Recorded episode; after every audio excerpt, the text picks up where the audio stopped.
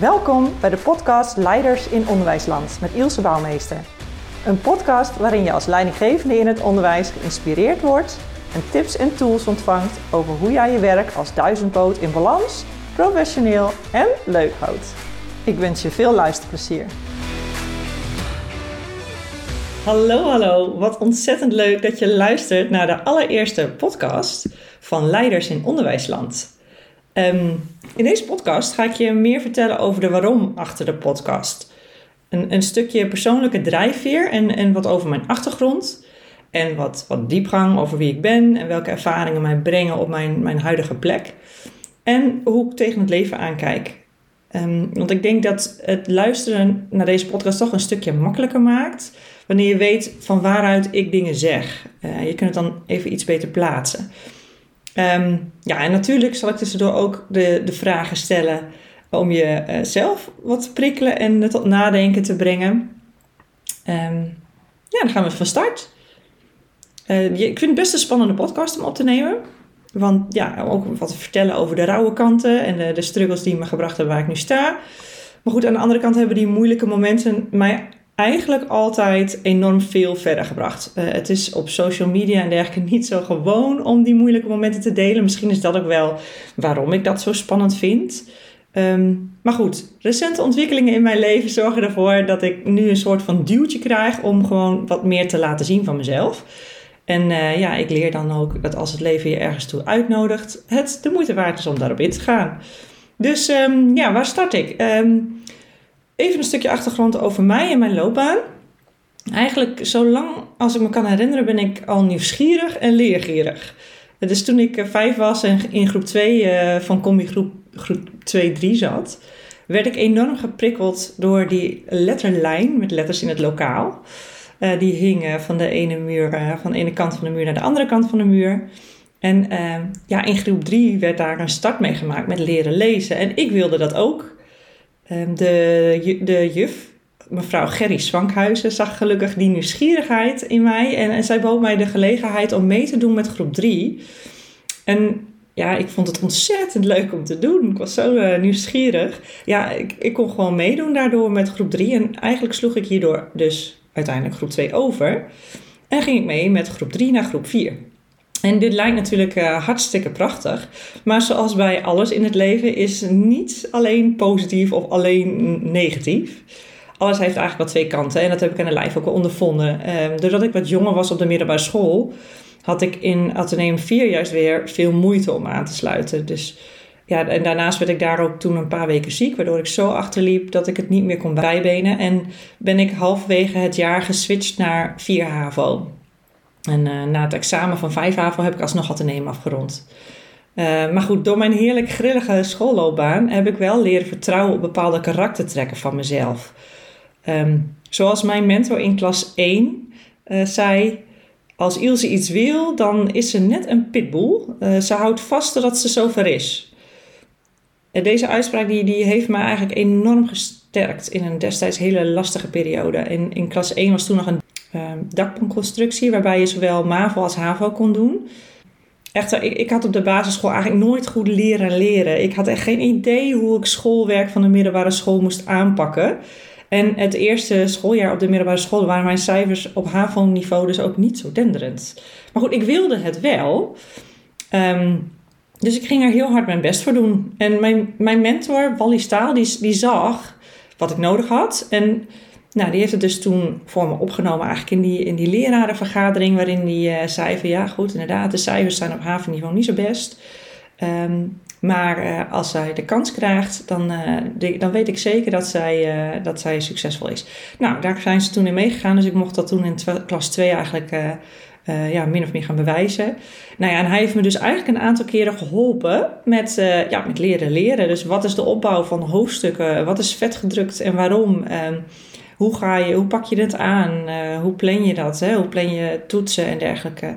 Dus ik leerde eigenlijk, ja, samengevat leerde ik van hem uitzoomen en analyseren. En ja, met zijn vertrouwen mocht ik dus dat nog het tweede jaar haven blijven doen. En met succes. Mijn, mijn cijfers schoten het tweede jaar zo omhoog dat ik daarna naar drie ateneeën mocht. En uh, ja, dit heeft me echt wel gevormd in positieve zin. Dus op, tot op de dag van vandaag geeft dit mij het vertrouwen dat wanneer ik echt iets heel graag wil en ik er volledig voor ga, het ook altijd lukt. Maar goed, tegelijkertijd bekruipt mij dan ook wel eens de gedachte: wat nou als ik geen wallistaal was tegengekomen? Hoe had mijn toekomst er dan uitgezien? En had ik uiteindelijk dan nog wel de universitaire opleiding gedaan? Of had ik dan misschien de aanname gedaan dat ik dat nooit zou kunnen en dat ik dat niet kon leren? Ehm, ja, zo zie je maar. Hè. Ik, ik ben me daardoor heel erg bewust geworden wat voor impact je kunt maken als onderwijskundige op het leven van één leerling. En hoe kijk jij daar tegenaan als schoolleider? Heb jij ook zicht op de leerlingen? En, ehm, en in het basisonderwijs voel je dan bijvoorbeeld ook het gesprek uh, met de leraren uh, over de leerlingen van groep 8, met de groep 8 leerkracht. En hoe zorg je ervoor dat jouw leerkrachten van alle groepen ook zicht hebben op de leerling en ze voldoende uitdagen en ze op maat ondersteunen? Uh, heb je bijvoorbeeld een vergadering met, met de groep 8 leerkracht over het eindadvies waar alle leerkrachten bij aanwezig zijn? Hè?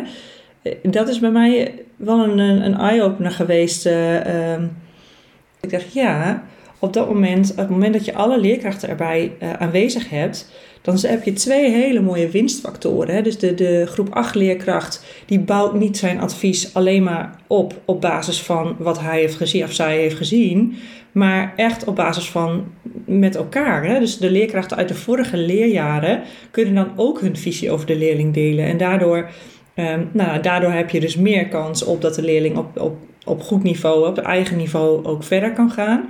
Um, en is het dus een gedragen advies en niet meer alleen het advies van een groep 8 leerkracht. Uh, ja, zoals ik al zei, voor mij persoonlijk had het dus in klas 1 die uitwerking. Want ja, had ik uh, een andere eh, mentor, leerkracht gehad die daarvoor stond, dan had hij waarschijnlijk niet zo voor mij gepleit als wat hij staat dat had gedaan. En had ik een heel andere schoolloopbaan gehad. Dus um, best heel erg belangrijk om daar even goed over na te denken voor jezelf. Van hoe, hoe kijk ik daar tegenaan? Heb ik daar zicht op als schoolleider? Zie ik hoe die adviezen tot stand komen? En is dat een gedeeld advies? En, en in hoeverre speelt bijvoorbeeld de wet van Postumus uh, nog mee in, in uh, uh, hoe leerkrachten naar, naar, de leerlingen kijken? Zijn we ons daar allemaal genoeg bewust van? Dat we ons toch wel heel snel geneigd zijn te richten op de middenmoot van de klas en daar iedereen aan te meten. Dus dat is, dat is best wel een, ehm, een, belangrijke factor om mee te wegen als je het hebt over kansengelijkheid. Wat natuurlijk best een heel erg belangrijk iets is op dit moment. Zeker ook nu die achterstanden van corona zijn impact gaan hebben uh, op uh, het, leren en, uh, en op de prestaties ook van de leerlingen. In hoeverre zien we ze in hun geheel? Hè? Zien we ook de potentie, zien we de leerlingen in hun kracht? En um, zijn we ook in staat daar voorbij te kijken bij wat we nu zien en zien we voldoende uh, op potentieniveau waarop we ze goed kunnen uitdagen.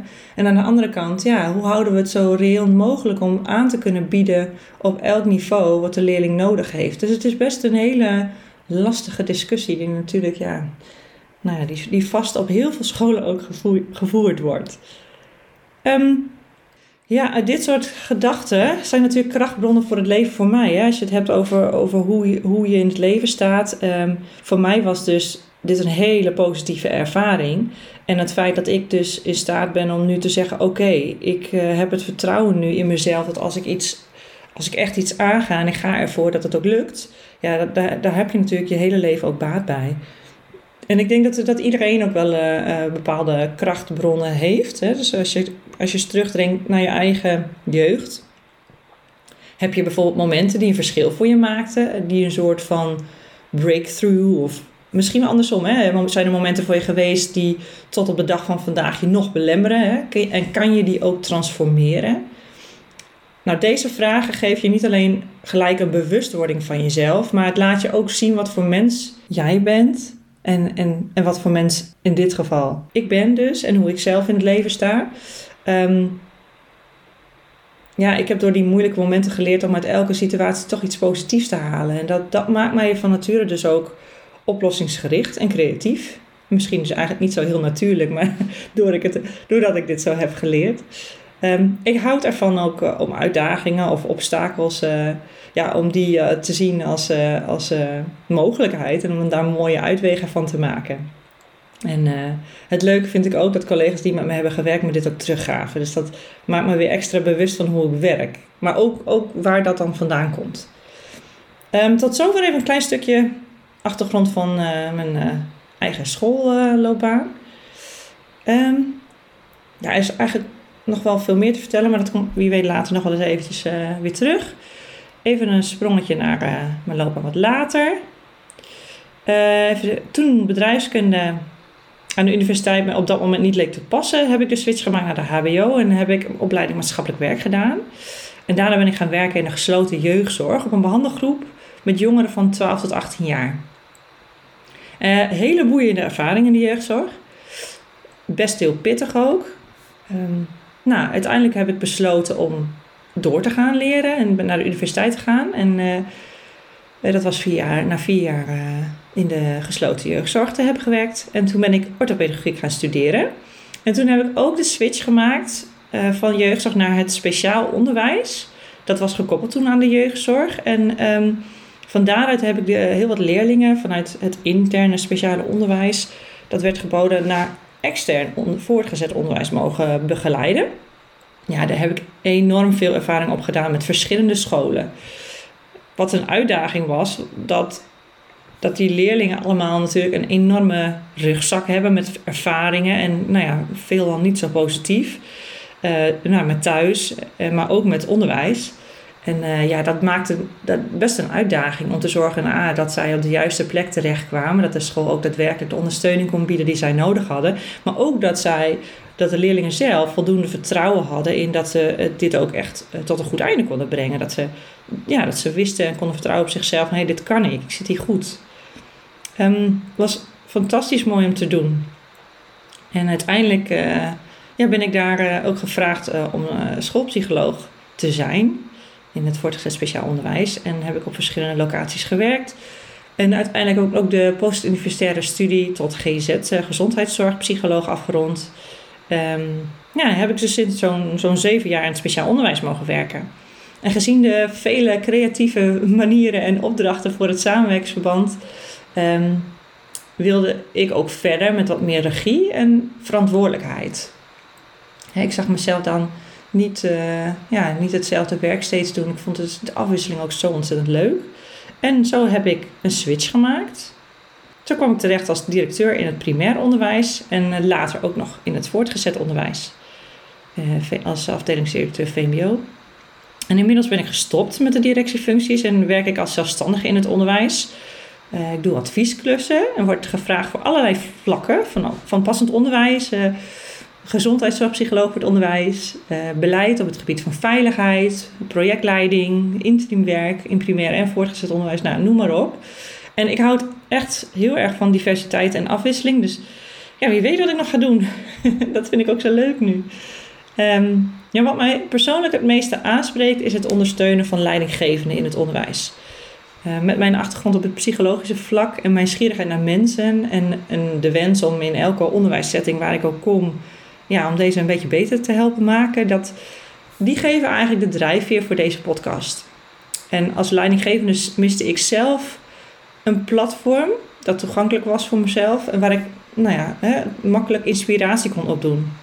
Want eigenlijk zit je als, leidinggevende, net als leerkrachten, een soort van in je eigen lokaal. En moet je zelf echt wel, wel moeite doen om input te krijgen op je werk en je werkwijze.